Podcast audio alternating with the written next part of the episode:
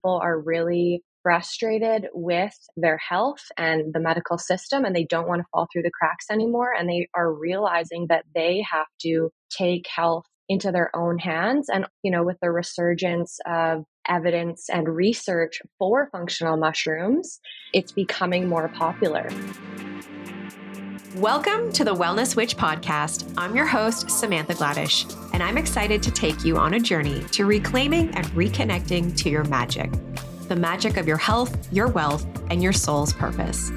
As a woman's wellness coach and business mentor, I've been coaching women for over 15 years, helping them rediscover their innate abilities to heal, to transform, and to manifest their deepest desires. I'm excited to bring you a weekly dose of inspiration and information, diving into the multifaceted approach of what it means to live to our fullest potential. Let's do this. This is a Soulfire production. Welcome back, everyone. I hope your day is off to a beautiful start. For all of my fungi lovers, you're in for a treat today because Brandi Garden, the co founder of Eversio Wellness, is back today. This is her third visit back. I'm so excited to have her here. As they say, third time is a charm. And she's not alone. She is bringing Desiree Caruso, who is a naturopathic doctor and the naturopathic advisor for Eversio Wellness. And she was first introduced to functional mushrooms after a mild traumatic brain injury, which changed her life, leaving her with years of pain and concussion symptoms. So, you are definitely going to hear about that in today's episode. And Desiree is going to expand on that journey and what that was like for her and how mushrooms have made such an amazing difference in her life. And if you're unfamiliar with Brandi's story, I highly recommend you go back to episode 217. This is where we dive into the power of medicinal mushrooms for whole body health. And this is where Brandi really shares her story how the fungi kingdom found her after three bouts with skin cancer caused by the pharmaceutical she had been prescribed for over a decade. It is a powerful story. Highly recommend you tune into that episode. And then she was also here for episode 238. This is a juicy one. We talk about medicinal mushrooms for menopause, stress, sleep, and libido. So, so much value in those two episodes, and highly encourage you to go back and check them out if you haven't tuned into them. And so, today we are taking some listener questions. Something we commonly hear is I'm taking medicinal mushrooms and I don't feel anything. And why is that? So, what do we really want to be conscious of when we are purchasing medicinal mushrooms? And I love there is a part in today's episode where Brandi breaks down what's on the bottle and dosing and cost and it was it, it was kind of mind-blowing for me and you're going to see why taking a cheaper product means you probably need to take 20 plus capsules a day versus two from Eversio Wellness. So, this is important because mushrooms are powerful and they can impact hormones and sleep and stress and our nervous system and fuel our brain and our memory. And they play such an important role in just our environment and nature, and they're so powerful. And I definitely want you guys to get your hands on them. And I want you to experience the difference. And this is why using a product that is therapeutic is going to do that for you.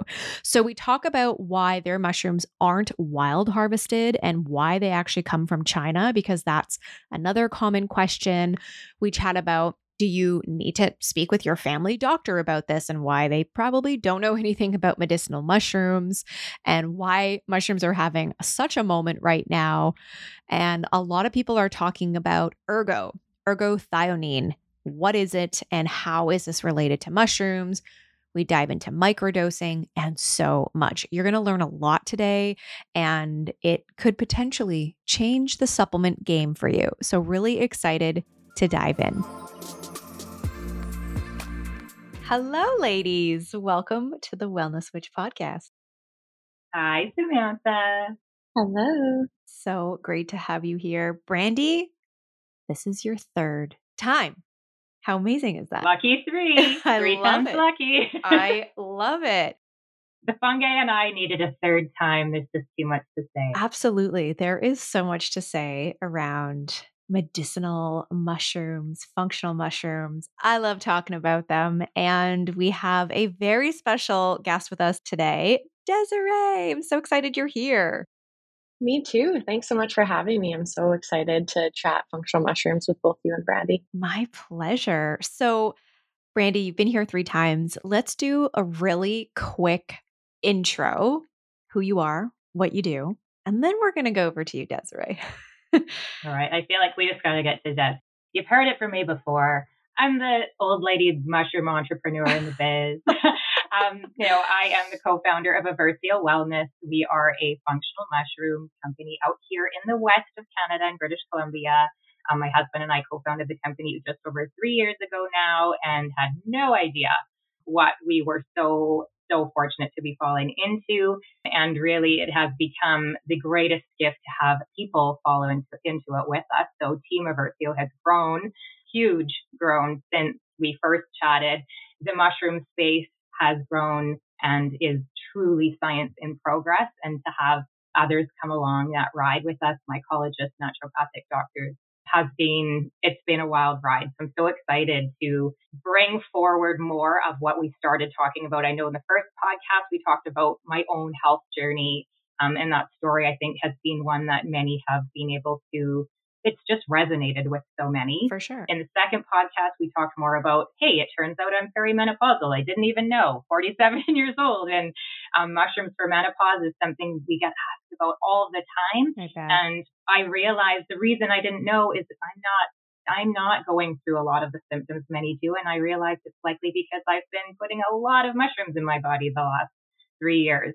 So here we are today, third podcast, and I'm so excited that you get to see the passion and inspiration that continues to come from Eversio is because of the people that are there, and Desiree's a massive part of that.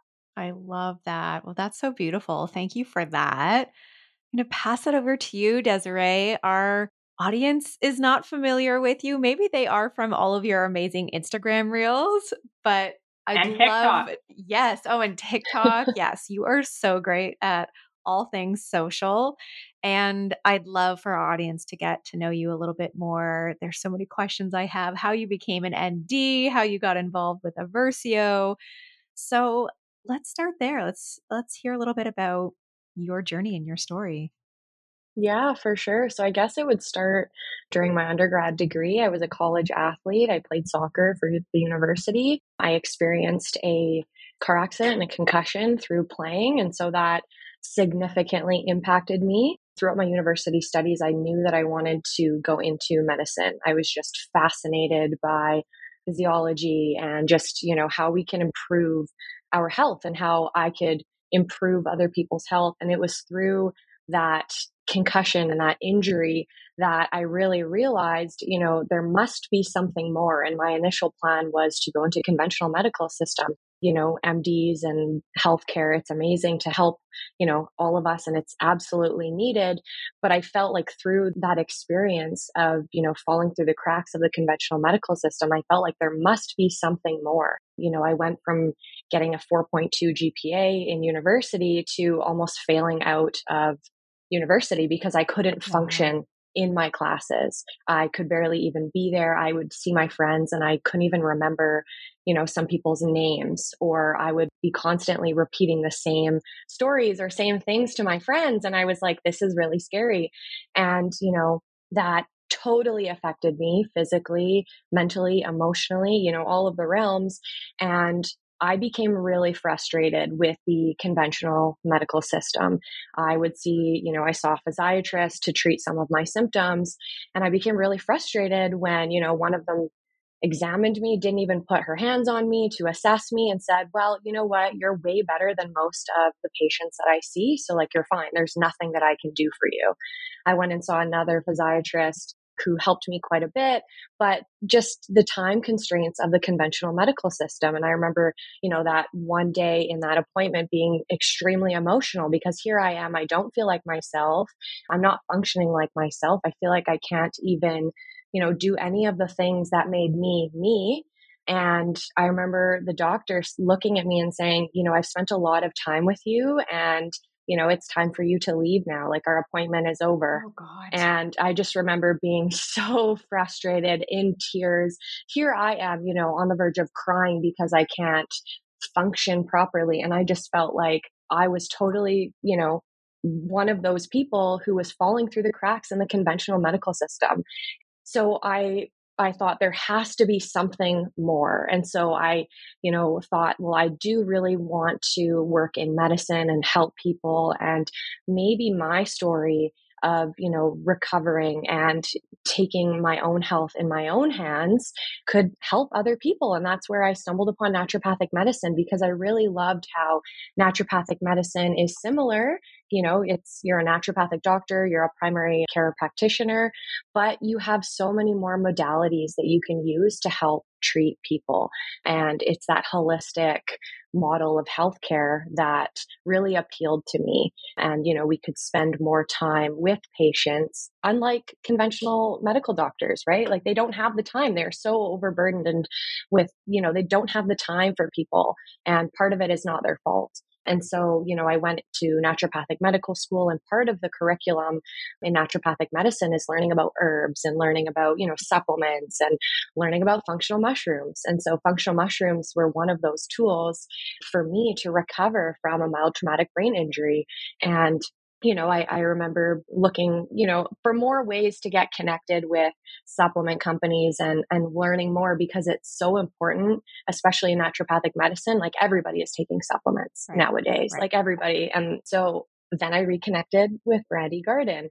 And I remember seeing Brandi's name and I thought, I know this name, Brandi Garden, and it was my grade four oh teacher. Oh my god! And I thought, I what are the chances that. of that? And so, if you're somebody who really enjoys synchronicities and and things like that, and and full circle moments, that was my full circle Amazing. moment to you know be able to work with Brandi every day. And so, anyways, I, I reconnected with Brandi, and I you know learned more about functional mushrooms and i just thought more people need to know about this especially after you know my own personal experience using functional mushrooms to recover and to optimize my health not just with brain health but with so many other things. And so you know I've been with Eversio for over a year now, and it's been great. And it's awesome to come full circle and work with Brandi. We share an office each day, and it's so cool when people who had such an impact on your life, you know, at, at such a young age, sure. and now Brandi and I are totally, you know, connected, and and we're, we nerd out about functional mushrooms and health and all of those things. That's so cute. Brandi, how did that feel having like one of your students I mean, reach out and reconnect okay. with you? If you know me, I'm a super nerd for synchronicities. I document synchronicities as a pastime. It's my favorite thing to do.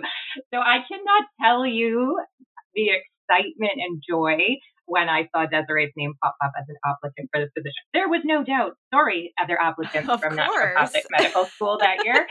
Desiree, funny enough, the college would not allow us to hire Desiree as a student because she was in her fourth year and it becomes a conflict of interest. She was treating patients in clinic at the time. Right. And we weren't allowed to hire her, but I knew we would work together and we were able to connect through social media and then um, she came in and helped us with some recording of content. And the minute we could grab her, we knew we were meant to be mushroom nerds united forever. That's and so she, cute. I mean, this is the thing. I feel like I was young. I was a young teacher then. I was in my 20s. I actually wasn't even married yet when I had Desiree as a student. So when I'm with her and we're working together, mushrooms make us feel young anyway, but I feel like I'm right back there again. That's so, so sweet it's been a real uh, beautiful synchronicity, and I am, couldn't be more grateful.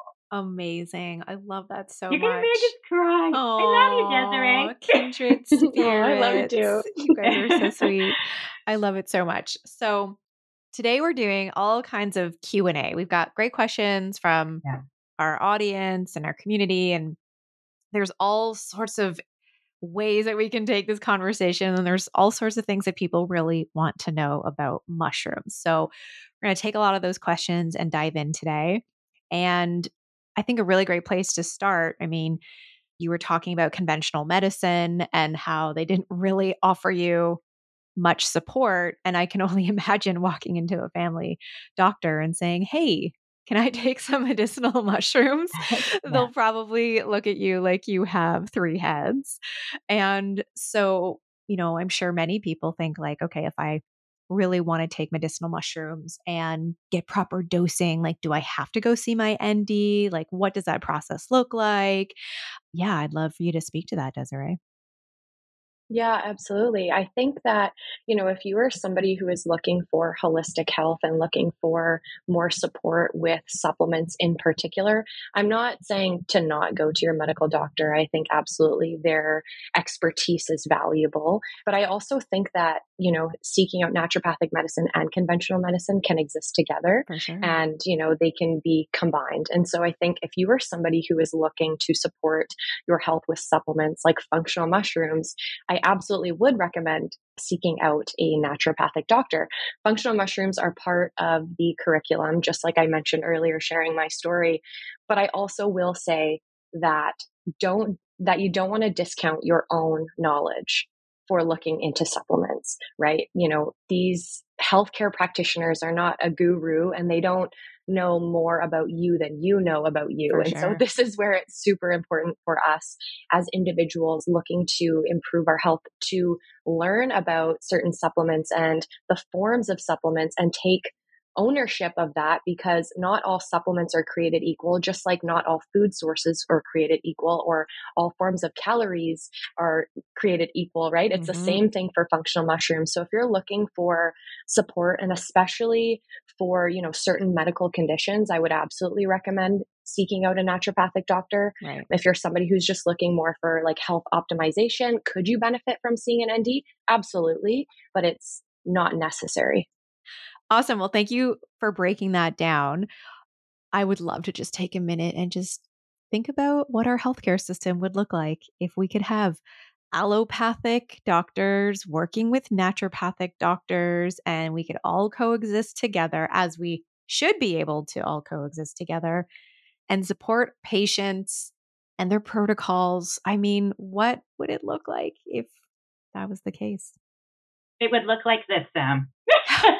Because honestly, I I think I'm such that example that so Sam, you are a nutritionist. You are certified to give instruction and information and protocols around food. Desiree, you're a naturopathic doctor.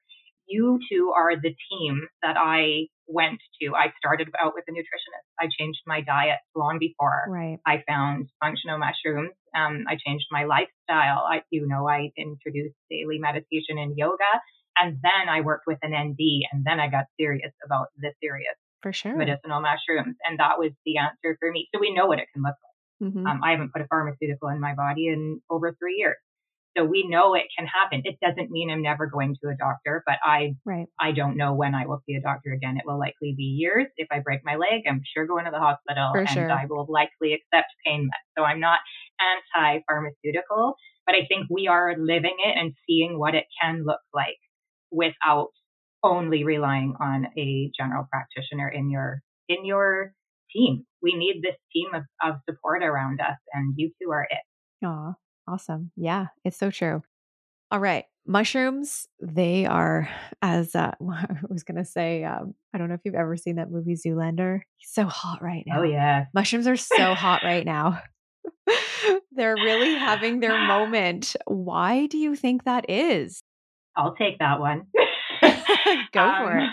Yeah, the understatement, right? They're not trendy. Mushrooms are our movement. They're here to stay. They've always been here. It's true. They've always been here, right? New research, um, actually, right here in Canada, up in northern Canada, new research out researchers were able to find fossilized fungi that show fungi here on planet Earth date a billion years ago, long before plants, long before animals, long before us fungi have always been here. Mushrooms come later than that. So mushrooms are just part of the kingdom fungi, but there's no doubt that they're, they're trendy right now because we see them everywhere. Our colleague Veronica, congratulations, Veronica, just got married last week. And while she was in Vegas getting married, the whole hotel at the Bellagio is decorated in massive fabric mushrooms. Really? Like a sight to behold. You can't go anywhere. Here come the holiday season and like The mushrooms are in every store, on every blanket, pair of socks.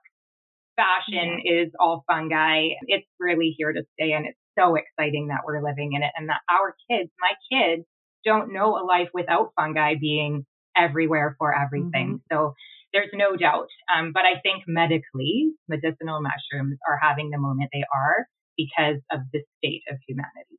And it's three things for me. It is that we have never been more chronically stressed um, as we are as a society. We see that in our kids for sure, having lived through a pandemic and where they are. Medicinal mushrooms are adaptogens, right? They help our bodies manage stress, restore balance after a stressful situation. So no wonder these are things people are looking to. Second thing is that we have never been more concerned as a humanity about our own immunity against known and unknown viruses and disease in our world. Um, that came forward after a pandemic. And we know medicinal mushrooms have been approved um, as standard cancer treatments in Japan and China for it's over 30 years now when we look at the research. So extensive clinical history, safe use, and used with radiation and chemotherapy. We see cancer one in two people, I think, are, is what the National Cancer Institute says. One in two people will get cancer in their lifetime. We need something that gives people hope as prevention. Medicinal mushrooms are it, along with so many other viruses and diseases. It's in the thousands of studies now, 215,000 articles on Google Scholar this morning. And then the third wow. thing is the mental health crisis. Right. We're in a mental health crisis. Yes. I am grateful to be somebody that's not personally suffering from it, mm-hmm. but I feel like almost everybody else I know is in it. Right. And some, the new stat, level. right? Yep. On mm-hmm. some level. And the stat on that, World Health Organization, just for specifically in Canada, because that's where we are, 50% of Canadians have or have had a mental illness by the time they reach 40 years old. That's you and I, Sam. 50% of us. So those three things being where we are is why mushrooms are having a moment because they can help us to address all of those things and they are non-addictive. They have no side effects. They are accessible to everybody. And I think it's, you know what I'm going to say, more fungi, less pharma. It's time for us to stop relying on pharmaceuticals for all three of those things. Yes. Right? This is the trouble we're in. If we look back on how our ancient ancestors evolved through time, they looked to Mother Nature and we're right back there, yeah. right? Pharmaceuticals are, it turns out, not necessarily the answer. And when we look at prevention, this is preventative medicine. I hope that our kids are going to learn to stay healthy. And so they don't have to worry about all that instead of looking at how am I going to take care of it once I have cancer and a mental illness.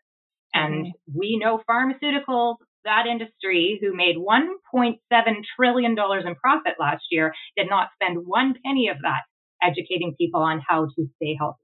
They're not looking for a cure. They're looking for customers. I was one of those customers. So many people are in that boat. It's on us. What Desiree said, you're the CEO of your own health. Totally. It is on you to figure out how are you going to manage those things? How are we going to educate the kids of today to be preventative about those things? So I think they're having a movement right now because of where we're at, because we need them. We need them. Absolutely. Desiree, I feel like Brandi just, you nailed that one. I feel like maybe there's a fire burning inside you. Anything you want to add or say? I mean, I mean, I definitely share the same thoughts as Brandi. There are so many people who are really frustrated with where they are in their health and they're really frustrated with not being okay. And I think a lot of people also just don't want to experience the side effects of pharmaceuticals. And me saying this is not you know, uh, my stance is not anti pharmaceuticals, anti conventional medicine, but I think a lot of people are shifting from, oh, I feel this, I have this symptom, give me this. And people are now starting to realize, oh, you know, health is more holistic than that. And it's not about instant gratification. We live in a society and a world of instant gratification. You can order Amazon and your thing will be, you know, mm. there the next day. A lot of people are really frustrated with their health and the medical system and they don't want to fall through the cracks anymore and they are realizing that they have to take health into their own hands and also people are really looking for preventative measures as well. And I think, you know, with the resurgence of evidence and research for functional mushrooms, it's becoming more popular. Functional mushrooms are trendy. Every, you know, they're in products and it's like, oh, there's mushrooms in there and they're becoming less taboo because now people are understanding what functional mushrooms are, yes. which are mushroom supplements. And it's not the same as psychedelic mushrooms. And so with this popularity and with functional mushrooms becoming more mainstream, people are interested in the research and there is more research being conducted on functional mushrooms. And just like Brandi said, you know, functional mushrooms have been used in traditional Chinese medicine for many, many years. This is nothing new to them. Totally. It's only becoming newer here in North America and, you know, in other areas. So I think people are really looking for ways to optimize their health and health optimization and biohacking has never been more popular. Mm. And so, you know, functional mushrooms can absolutely be a part of that. And so I think I think that's what people are after. They're they're done with feeling the way that they're feeling and they are taking more ownership for their health. For sure. Yeah. And I'm gonna add Yeah, go oh, no, it. go ahead. No, go ahead. You brought up psychedelics, which we knew we know it's just gonna, gonna go up, there. right? Yeah. Go there, Sam. The you go there first. oh, I was going to say that, you know, side note, I know we're not talking about psychedelics today, but I think about the retreats that I've hosted and we've had physicians come to those retreats, which is just amazing. We've had women who have been on antidepressants for 12 years and have finally gotten off of their antidepressants.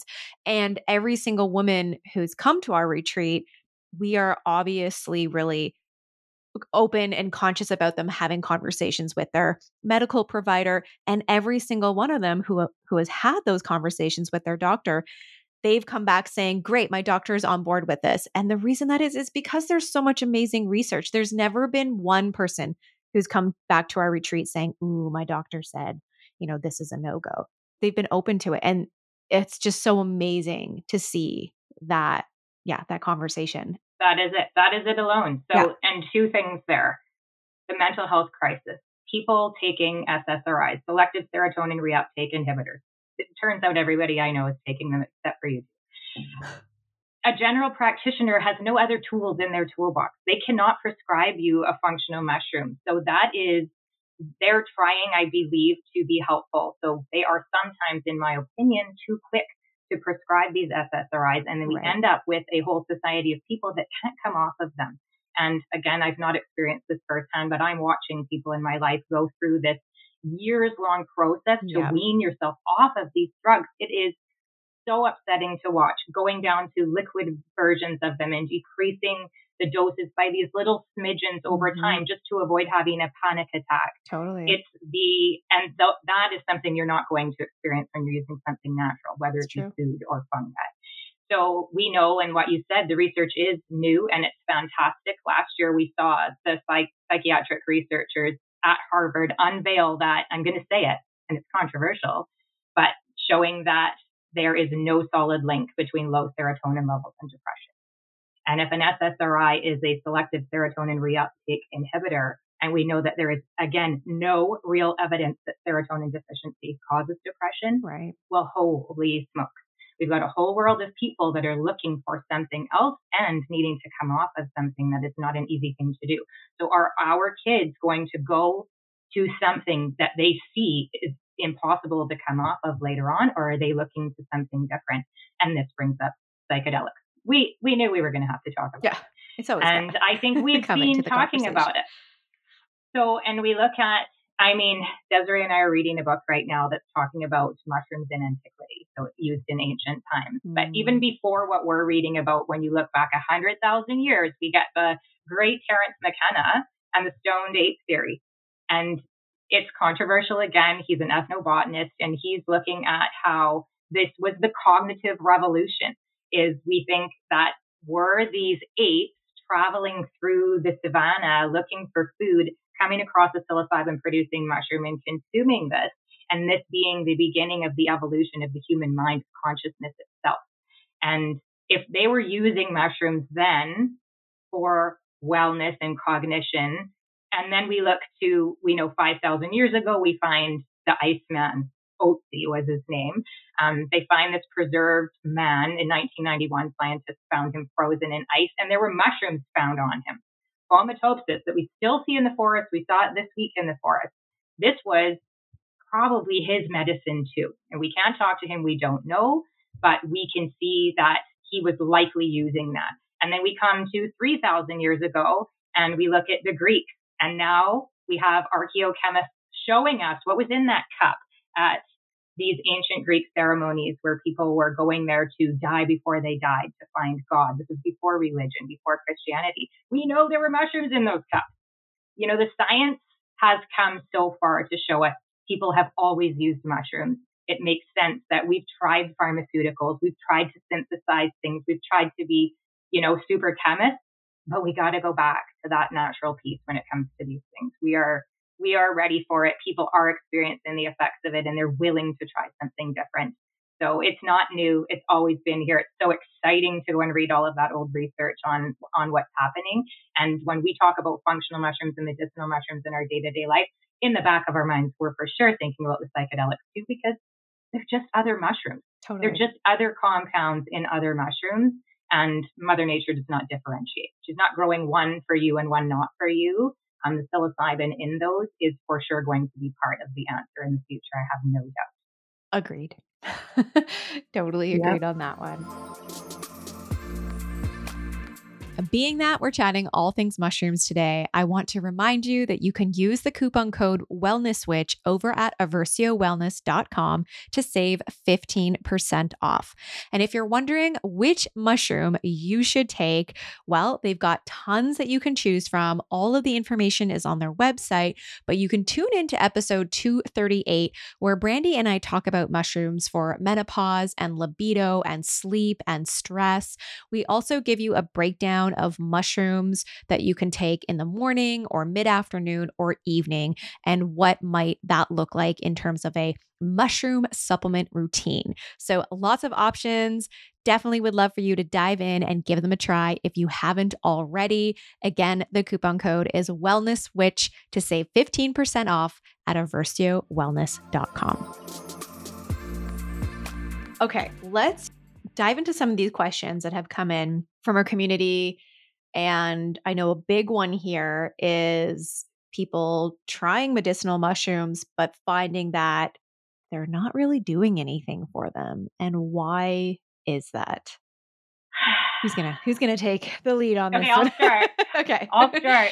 Now, here's inviting Desiree to join us, except for Brandi talks way too much, but um, she'll jump in and tell you because she answers these questions all day long. I bet for our customers, but it's potency and dosing. They matter. They matter, people. You have to read those labels. And we have three massive pet peeves that are coming up for us over and over again we ask people that tell us they're not working for me. I'm I'm taking this other product and it doesn't work for me. Why would I try your product? So dry labbing is an issue. Dry labbing is the printing of these generalized testing results rather than testing specific beneficial compounds and putting that on the label. Or some people just don't put anything on a label. So if you look at the back of a mushroom product, you need to look for percentages of beta D glucans, regardless of the mushroom. Right. It depends what mushroom you're taking, but if you're taking cordyceps, you better be looking for cordycepin.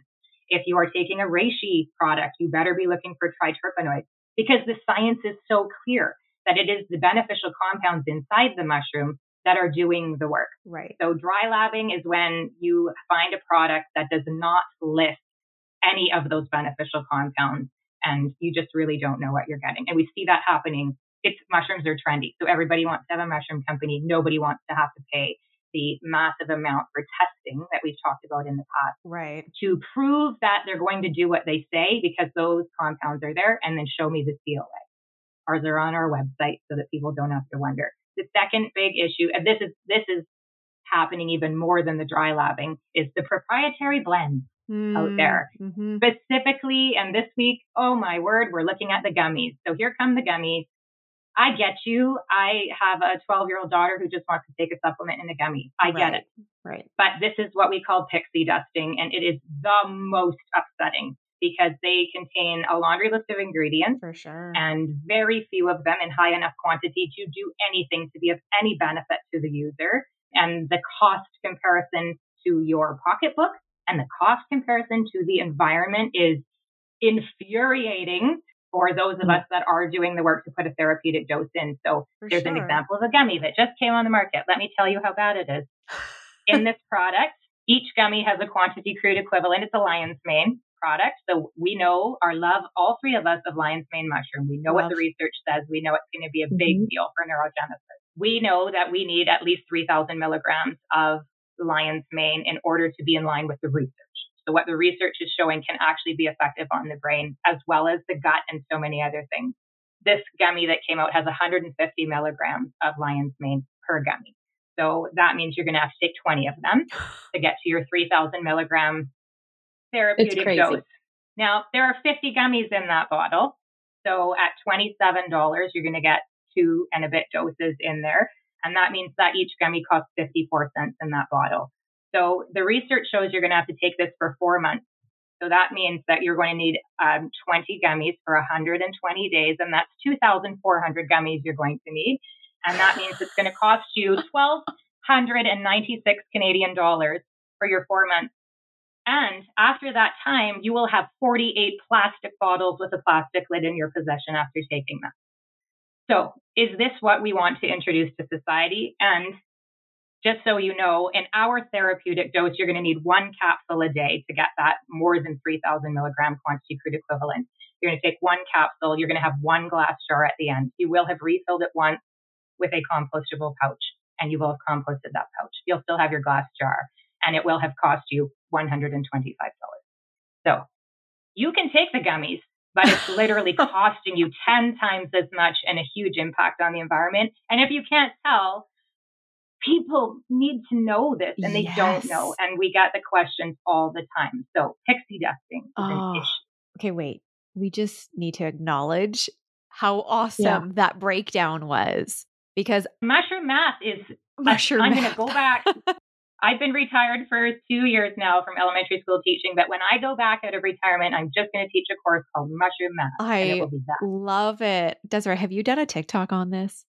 I absolutely have. I have totally gone and broken down and done a comparison of different functional mushroom products compared to ours. And it's honestly insane because if you think, you know, we were, Brandi and I talk about this all the time. We were those consumers who thought, for you know, oh, sure. oh, I'm going to take this product. I'm product. I'm looking for a specific right. health benefit. It's Brandi and I both with our personal history. Yeah, exactly. Yeah, it's cheaper. Yeah.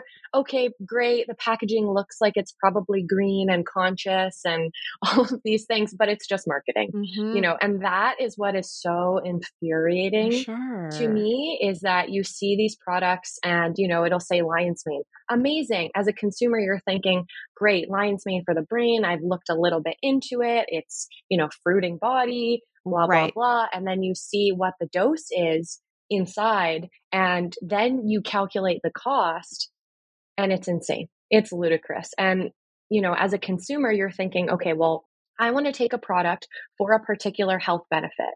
But sometimes we miss the mark on the dosing. And, you know, fair enough, maybe as a consumer, we're not up to date with the current research for supplements and particular products. Right. But dosing is extremely, extremely important. And so knowing how to calculate that dose, knowing, you know, what is going to be the cost long term. Because we have people who will say, you know, oh, okay, well, you know, your mushroom product is maybe more pricey than I would want to, right. you know, put up front. Yeah. But it's like, well, it's a dollar a day or two dollars a day, depending on you know how many capsules you're taking or you know how many half teaspoons you're taking per day which is very cost efficient sure. compared to you know $1200 over that That's time period that that Brandi broke down. The the worst part of it is that the people won't take 20 gummies a day because that would be crazy because yeah. that would be bananas. So they take one and then they come and say mushrooms don't, don't, work. They're not doing anything. Right. And it gives the whole kingdom fungi this bad name. Yeah. So other mushroom companies, I plead you, don't call them mushroom products. This is a mm-hmm. space that is sacred and don't ruin it for everybody because this is powerful medicine that people need. Make other products, but leave the mushrooms out of it because I, you know, I can't go to some of the conferences and conventions that are in the space, in the supplement space anymore because it's too hard. To look at the products that are out there taking people's money because that was us. Like Desiree said, that was me. For sure. Um, and the, the third issue is these inferior ingredients. And that was me. I bought a product that um, it wasn't pixie dusting. It actually said it had 500 milligrams of lion's mane in it, but it was an inferior ingredient. It was one of these many, many companies out there capitalizing on using the cheapest source of an ingredient to save money. And right. they are not listing the parts of the fungi. So, you know, we are big believers in the fruiting body, and we're big believers in that because we work with a mycologist who has done the research and right. we're looking under the microscope and paying the thousands of dollars of tests. And we know that's where the highest concentration of the beneficial compounds is found. So I was not using a product with this great ingredient from the fruiting body. I was using an inferior product. So dry labbing proprietary blends with pixie dusting and inferior ingredients. This is why some people are using functional mushrooms and saying that they don't do anything for them. They're just missing yeah. the mark, potency and dosing. And another thing too that I want to add is that a lot of people, and I have been guilty of this too as a consumer, is you take a product, you take it for a short period of time, and then you say, ah, it didn't work for me. Or, you know, we have people all the time who will say, okay, but like what makes your mushroom products different? Because I've right. tried reishi or I've tried lion's mane or whatever functional mushroom before and it doesn't work. And, you know, echoing what Brandi is saying about the the potency and the dosing really matters but so does consistency of taking a supplement and evaluating it for a longer period of time and it's because the research on functional mushrooms is evaluating functional mushrooms over, you know, minimum five weeks at a time. Oftentimes it's 12 weeks, or even the study that Brandi mentioned earlier was four months. Right. Right. So you need to evaluate it for a longer period of time and take it consistently. For sure. And another thing, too, while you're taking a functional mushroom for a longer period of time, you can play with that dosing.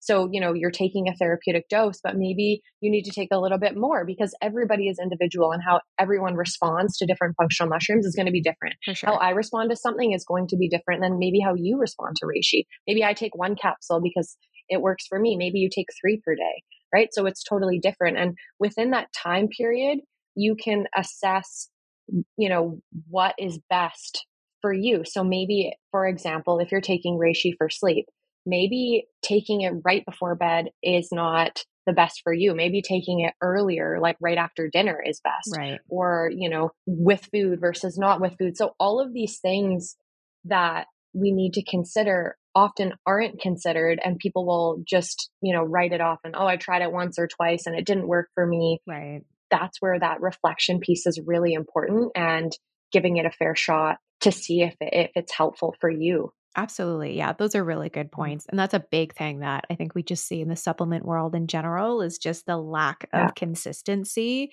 and not enough sort of trial and error with dosing and timing because it definitely all matters for sure. Okay, so let's chat about wild harvesting and why aren't your mushrooms wild harvested hmm. and why do they come from China?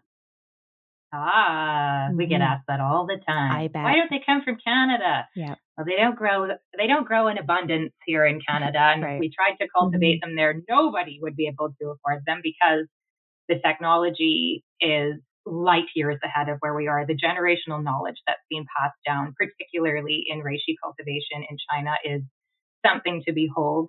If you follow us on social media, you will see the giant sacred reishi yes. that we have at HQ, at Eversio HQ, um, Craig's little baby. Mm-hmm.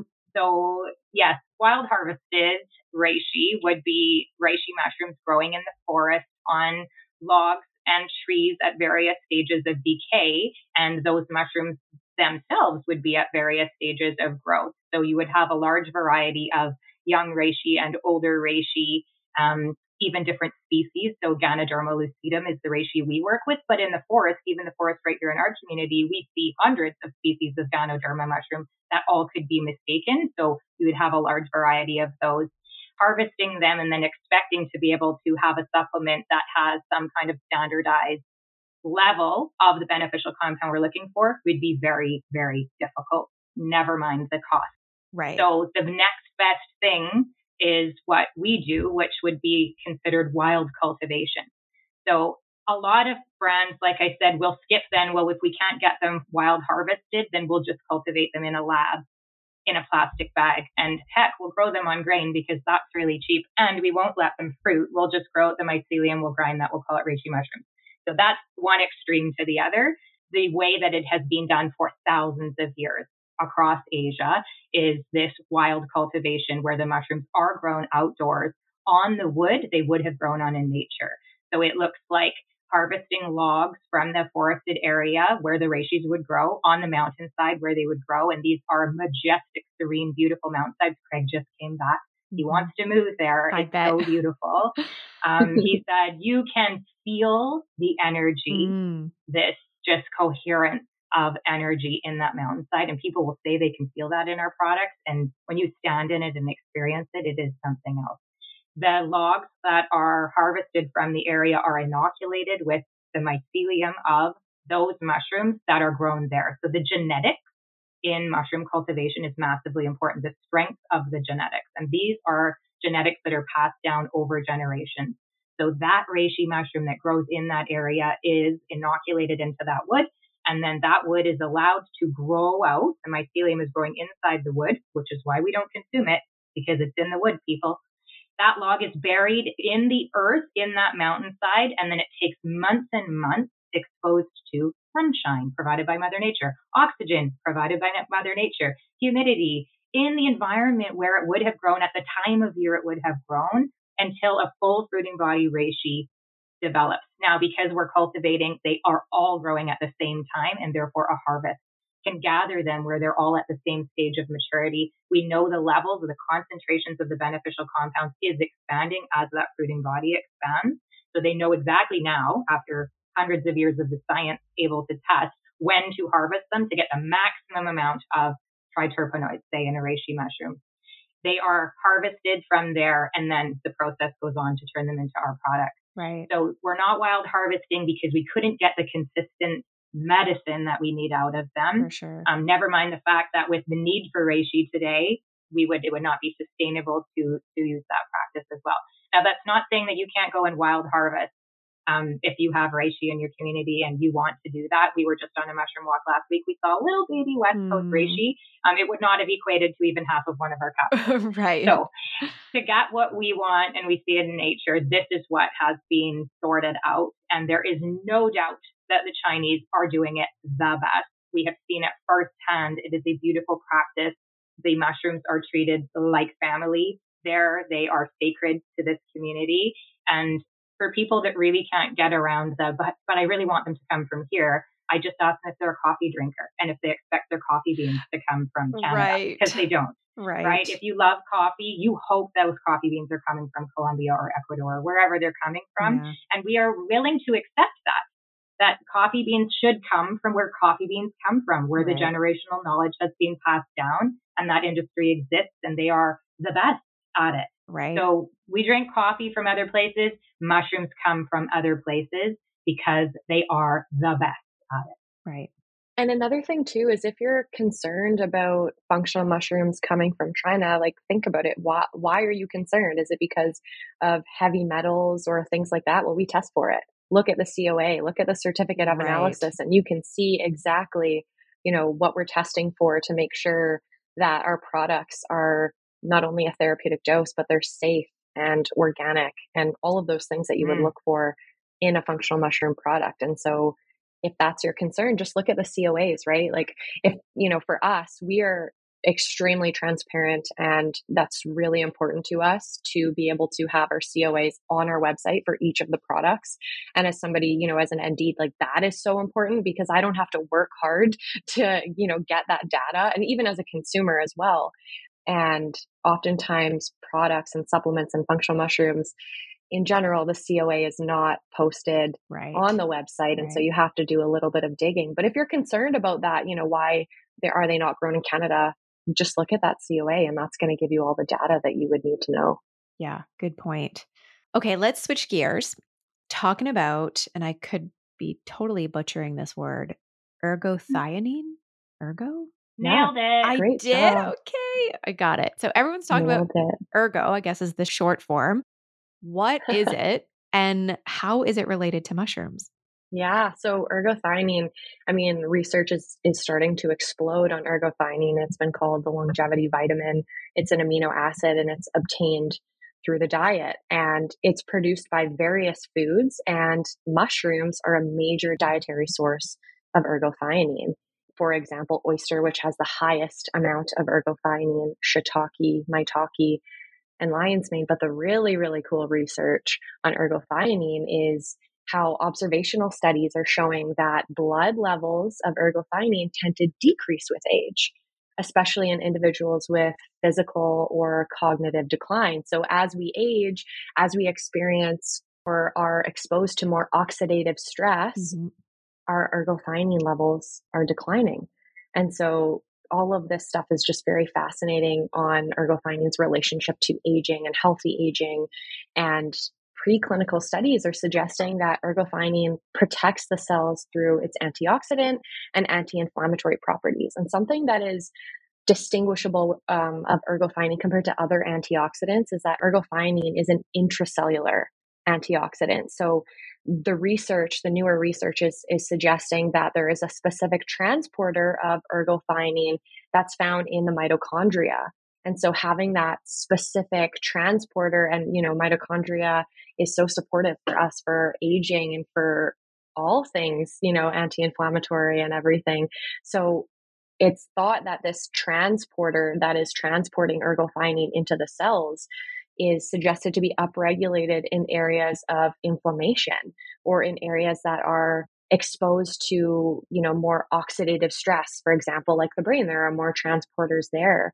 And so providing that extra support for our brain to mitigate inflammation, it's just extremely fascinating to see all of the research on ergothioneine and how it's involved in you know metabolic pathways which obviously is is crucial for aging you know if right. we're insulin resistant or not you know lipid peroxidation all of these things and so supporting a healthy level of antioxidants and preventing an excess amount of reactive oxygen like free radicals. Right. You know, it's extremely important to be able to protect ourselves at a cellular level. Yeah. That's awesome. I'll add to that. Yeah. We're going to live, we're going to live longer. Yes. Um, I've done the math. I want to be around in the 2100s. And as we age, we know we're headed for cognitive decline. So right. looking for naturally occurring molecules that can help us um, keep the cognitive decline at bay because we're all headed for Alzheimer's dementia. We see that. We see that in the, the elderly that are making it to 100 now. Very few of them making it without having some form of cognitive decline. Right. Um, this is one of those molecules that's always been there. It's been there in some food, always has been highest in mushrooms that we just couldn't test for. And I mean, do we test for it? yeah, we test for it because we've read the research and right. if can you test for it, we're testing for it. Is any other mushroom company testing for it? No, because it's expensive to test for it or it's not there. Mm-hmm. So it is one of those compounds that if you look at lion's mane mushroom, for instance, we know now that hericenones are small molecular weight compounds that we can now today test for in lion's mane mushroom. We know they are the ones passing the blood brain barrier, doing the work on the brain. And ergothioneine is another one of those small molecular weight molecules that can pass the blood brain barrier? And is it these two molecules together that we are seeing this in research, the ability for them to show a decline in symptoms of Alzheimer's disease? Very likely. Like this is when I say science and progress. This is what we're looking at. And that's why we see this huge spike in research on ergothioneine in the last I mean, even the last 10 years, since 2011, it has been a massive spike in research because we all of a sudden have the method for testing for it. So you can get it from eating mushrooms. Mm-hmm. I think the, the, I don't know, Des, you might want to correct me, but a, a recent study showed that eating just two cups of mushrooms in a week can be enough ergothioneine in your diet to massively help you with prevention against these neurodegenerative diseases. In our product, we test for it. You actually know what percentage of ergothioneine is naturally occurring there.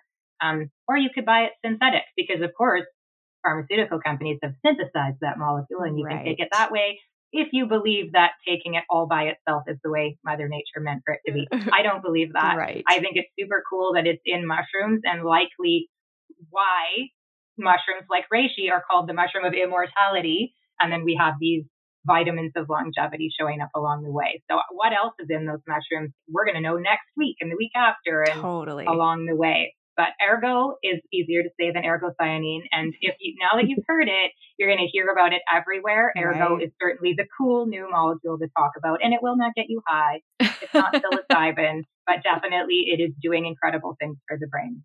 Amazing. Mm-hmm. That's fantastic. Well, that's all new to me. So thank you for schooling me on that.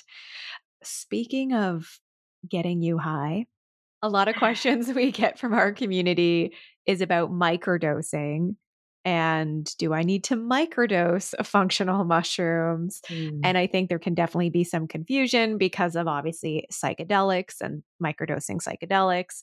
So maybe you want to just dive into that a little bit around microdosing. If anyone wants to take that one away. Let's talk about Desi. Do you want to talk about that? Yeah, I mean, I think let's both go after microdosing. I think, you know, as we talked about earlier, there's a lot of promising research on microdosing and psychedelic mushrooms and psilocybin for supporting, you know, mental health and, and certain mental health conditions as we mentioned earlier, our products do not contain psilocybin or they're not psychedelics. They are functional mushrooms. And for those of you who maybe need a refresher on it, because sometimes the world of fungi and functional mushrooms can be very overwhelming and intimidating, sure. functional mushroom is interchangeable with medicinal mushroom. And sometimes people will think medicinal means psychedelic, and that's not the case. Right. So, functional mushroom equals medicinal mushroom equals mushroom supplement that you can get over the counter. And, you know, the research on psilocybin and psychedelic mushrooms and microdosing, they're using functional mushrooms as well as psychedelic mushrooms to support the changes in the neuroplasticity that is occurring with the psychedelic mushrooms, like, for example, lion's mane. But at this time, because psilocybin is an illegal substance in Canada, our products are not microdoses, they are therapeutic potency functional mushrooms. Awesome. Well said, Desiree. I think people come to us. So I think word is out that Eversio, we are the holders of a controlled mm-hmm. substance dealer's license that allows us to do research and development on psilocybin producing mushrooms. And right. we are like, that's such an honor. And Mm-hmm. It's a difficult thing because we can't, we cannot consume the mushrooms we're able to cultivate and do research on. Yeah. We cannot offer them to others, but we see the need and people come to us every single day asking. And to have to turn those people away and send them to companies that are selling them illegally is a hard thing to do because sure. yes, people want them. And Canadians are resourceful. Yeah. We're going to get them. You could go harvest them in a farmer's field. People are worried they're going to get poisoned. They should be you know, if you don't have a mycologist alongside or you're not 100% sure, we should not be picking mushrooms and consuming them. But right. what choice yeah. do we have right. when Health Canada has not yet given us a way to obtain them in a safe, legal, timely manner yeah. for the way that they, I believe, were meant to be used. So these, like speaking of ancient healing technologies, is exactly what psilocybin mushrooms are. They have been here for thousands of years. They will be here for thousands of years. Um, we're in this mm-hmm. psychedelic renaissance for a reason because the research is so clear. Um, does microdosing work? I have no doubt. I have no doubt these mushroom molecules are the answer. We all know somebody who's doing it regularly and experiencing great effects. And if mm-hmm. it's not working for you, just stop. Right. There's no side effect from right. stopping. You yeah. are not having to come down off of these things. Are you damage your brain? We, the research shows you 100% not. They're non-addictive physiologically or psychologically. Um, if anything, you are allowing, like Desiree said, plasticity in the brain. There's research on neurogenesis when we are consuming small doses of psychedelic producing mushrooms. There are subtle shifts and there's good research that over time we can see massive benefits from it. Can we provide it today? No. Let's mm-hmm. talk to Health Canada. Yes. Can we provide Let's it tomorrow? No. Yeah. People ask us all the time, how long? It's going to be years before it's going we to be years. So yeah. There's a group here in British Columbia called TheraPsil, and they are the ones that you want to look into if you're looking at what's happening mm-hmm. in government for it. And Health Canada just denied 93 practitioners the right to legally consume psychedelics so that they could provide firsthand experience, experiential evidence of use to their patients who wanted to be able to use it legally because mm-hmm. Some Canadians through the Special Access Program are given the right to consume psychedelics at end of life. Right. And the practitioners, Mm. 93 of them were told no. So those practitioners will now go to the Supreme Court of Canada and sue our government to say this is against our Charter of Rights and Freedoms to consume something that we feel is necessary for it's it's we are in medical need. For sure. So it's controversial. yeah. Um, if you're somebody who is microdosing, please be getting it from a safe source. For sure. I wish these companies were able to test it legally. If there's a lab that's testing it, the lab is testing it illegally. We're in a real pickle yes. around microdosing. So just do your research. Go with your own intuition on what feels right for you, but it's not something Eversio Wellness can sell you today. For sure. Today. Keyword. Not Today. Today. Yes. that will Power change. of yet. it is yet to come. So, a common question I am often asked is taking mushrooms while on medications. Mhm. Can Yeah, yes, that's- safety. That's such a great question because so many people are on medication. Right. So, whenever we get any sort of question about functional mushrooms and medications, the first thing we will say is we're not your healthcare practitioner. So, it's always best to chat with your healthcare practitioner, of course. But when we're looking at you know specific questions on certain medications and functional mushrooms we always go to health canada's mushroom monograph. So health canada has a mushroom monograph for each functional mushroom. So all of our functional mushrooms and our products they have that health canada mushroom monograph. And so the only one that's on the health canada mushroom monograph is if you are on blood thinners or anticoagulants and if you are taking shiitake. So to consult your healthcare practitioner prior to consuming shiitake if you are on an anticoagulant or blood thinner. In terms of other pharmaceutical medications, we have yet to see a clear contraindication for functional mushrooms and these medications. But what we always say, like we have to say, you know, consult your healthcare practitioner because we don't know your health history, right? Only your your doctor will know your health history, but in terms of clear cut answers on this, the only one is anticoagulants or blood thinners and shiitake. And I will add that the, the most recent research around functional mushrooms is coming out on maitake mushroom, which is just in two of our products. We don't Mhm. offer it as a single mushroom yet, but it's probably soon to come because the research.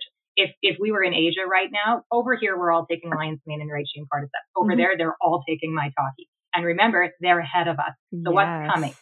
Maitake is the one to look out for. And the contraindication for that in China is around the diabetes medications, which are essentially becoming Mhm. obsolete. They're just not required anymore because maitake is so powerful at managing blood sugar levels on its own. So in yeah, in Canada, if you're taking a high enough dose of maitake, you need to be cognizant of the fact that a diabetes medication may be something you want to let your doctor know about because you might need to lessen that dose. So it's not that you're going to have, you know, nobody's dying, Mhm. but maitake and diabetes medications are something that I think we're going to see more of, and for sure Health Canada will be up on that. Something I also I just want to jump in here.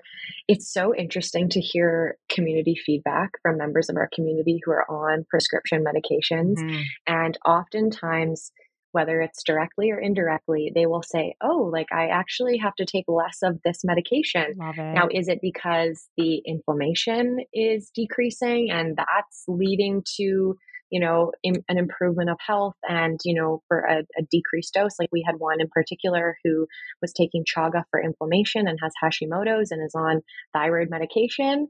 And since taking chaga consistently, doesn't need to take as high of a dose and has actually had to reduce their dose of thyroid medication. So, is it that these functional mushrooms are directly interacting with these medications? No, it's that it's indirectly improving our overall health. And so we actually don't need maybe as potent of a dose to support our body and bring our body back to a normalized or homeostasis level of health. So I thought that was very, very interesting. That's a really common, you know, that's that's a really common point that people will say to us with with medications as their health improves. So it is they have a decreased need for these these medications. Also, That's another so common exciting. one we get the balance blend as the blend we've had the longest, and we have Yep. numerous customers that have come off of high blood Yeah. pressure medication Numerous. My mother-in-law Mhm. being one of them. It's you know, so irritated that she took that blood pressure medication for mm, so many years. For sure. Now to know that she doesn't, she doesn't take it. She never takes it, but she puts mushrooms in her coffee every morning. Like such a simple change for her. And that just makes her so happy to know for that sure. she's not going to be on this pharmaceutical for the rest of her life.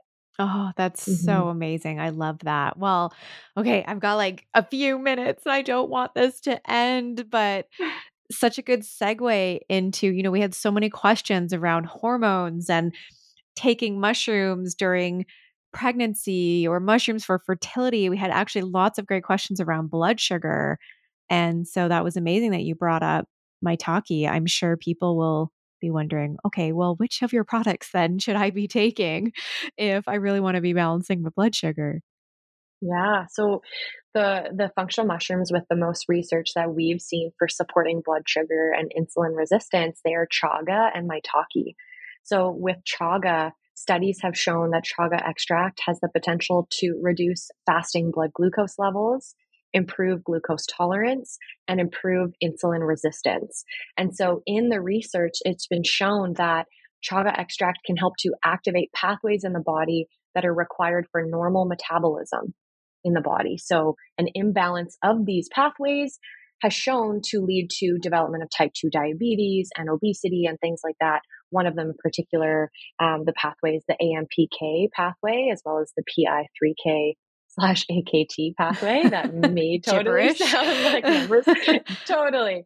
And so, you know, in particular, this AMPK pathway where chaga can actually act on um, it's been shown that metformin can actually act through the regulation of that pathway. Wow. And when AMPK is activated, it can help to increase glucose uptake into the cells and improve insulin sensitivity. Because as we know, if you are somebody that is insulin resistant, your body has difficulty bringing that blood glucose, that sugar into the cell, into the tissue.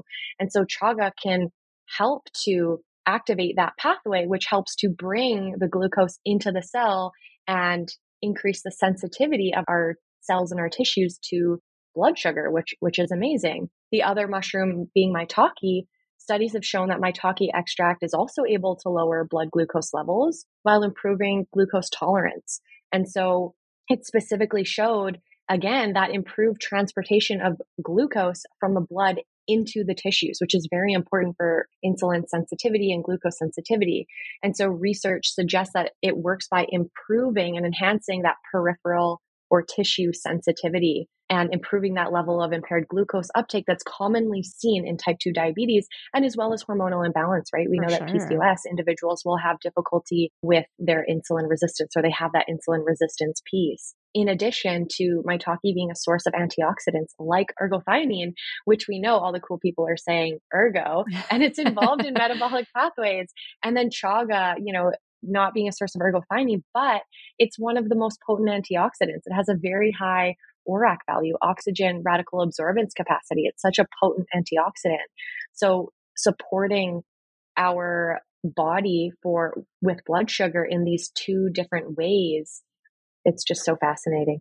That's amazing. Mm-hmm. I love the that. other one because I was just reading with Dr. Ludo the other day. So it's not a mushroom of it in itself, but cordycepin, which we test for in mm-hmm. our cordyceps mushrooms, mm-hmm. and is only present. So if you're using a cordyceps mushroom that is a fruiting body cordyceps, right, you should look for a level of cordycepin. Cordycepin mm-hmm. itself also, we're looking at it that same AMPK signaling pathway, and we see that it is also being used effectively to control blood glucose concentration. So people starting to look at, oh, it might not be the mushroom and all of it. So we're looking at a mm-hmm. concentration mm-hmm. of this molecule inside, which means you'll need more of it.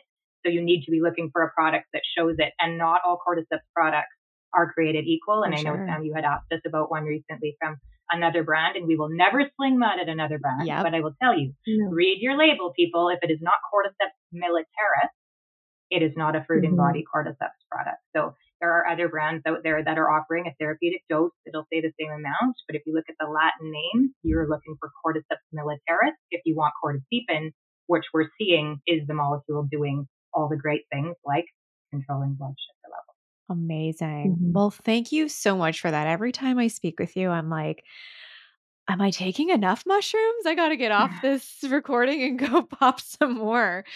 And I am so grateful for all of your knowledge and your passion and for just educating our audience because it really can be tricky territory to navigate when purchasing quality products and we want to spend our money on products that work and mm-hmm. you know are are doing what they say they're doing. So thank you so much exactly. for your time and your energy and I really acknowledge both of you for all of the work that you're doing. Mm, thank you, Sam. It doesn't feel like work, so it's lovely to hear you say that. Mm-hmm. yeah, it feels like it's we're in the right place. Thank you. Yes. Right awesome. Well, we will end it here and probably, you know, just a temporary end because we'll probably come back so we can dive into more listener questions. Could there be more? Yeah. There be more? There's so many more areas to dive into and, and questions to answer. For now, where can our audience connect with you and find you? Yeah, the best place is through our website. So Eversio is a strange word. It's Latin. So it's E-V-E-R-S-I-O wellness. Um, and we're just eversiowellness.com. And on there, you can fill out the contact form and it goes right to our lovely Lori and she will hand down questions to an ND like Desiree to answer things that are difficult. So don't be afraid to reach out and ask. But Desiree is also hanging out on TikTok because she's cool like that. Um, and on Instagram, you'll see my gray hair on Instagram also. And if you send a DM, we're getting back to you right away on those because building the community through this has been so much fun. And for sure, we're all in the same boat, people. We're all connected. And we mm-hmm. hope to love everyone and tell the truth through this journey. And it is because of the great community we're building that we're able to do that. So reach out through a DM or email and um, come and join the community. Amazing. Yeah, there's no dumb question. We yes. were all there. Yeah, oh, we absolutely. laugh every day. I bet. I bet. Oh, well, thank you so much. I really appreciate having you back. Thanks for having me. Thanks. Thank you, everyone, for tuning in today. We would love it if you can share this episode with somebody in your life, like it, and of course, leave us a review if you haven't already, because it really does help our episodes reach more women globally. Thanks again for being with us. Head on over to eversiowellness.com, use the coupon code WELLNESSWITCH to save 15% off, and don't hesitate to connect with me over on Instagram at Holistic if you have any questions. Thanks again. Chat next week.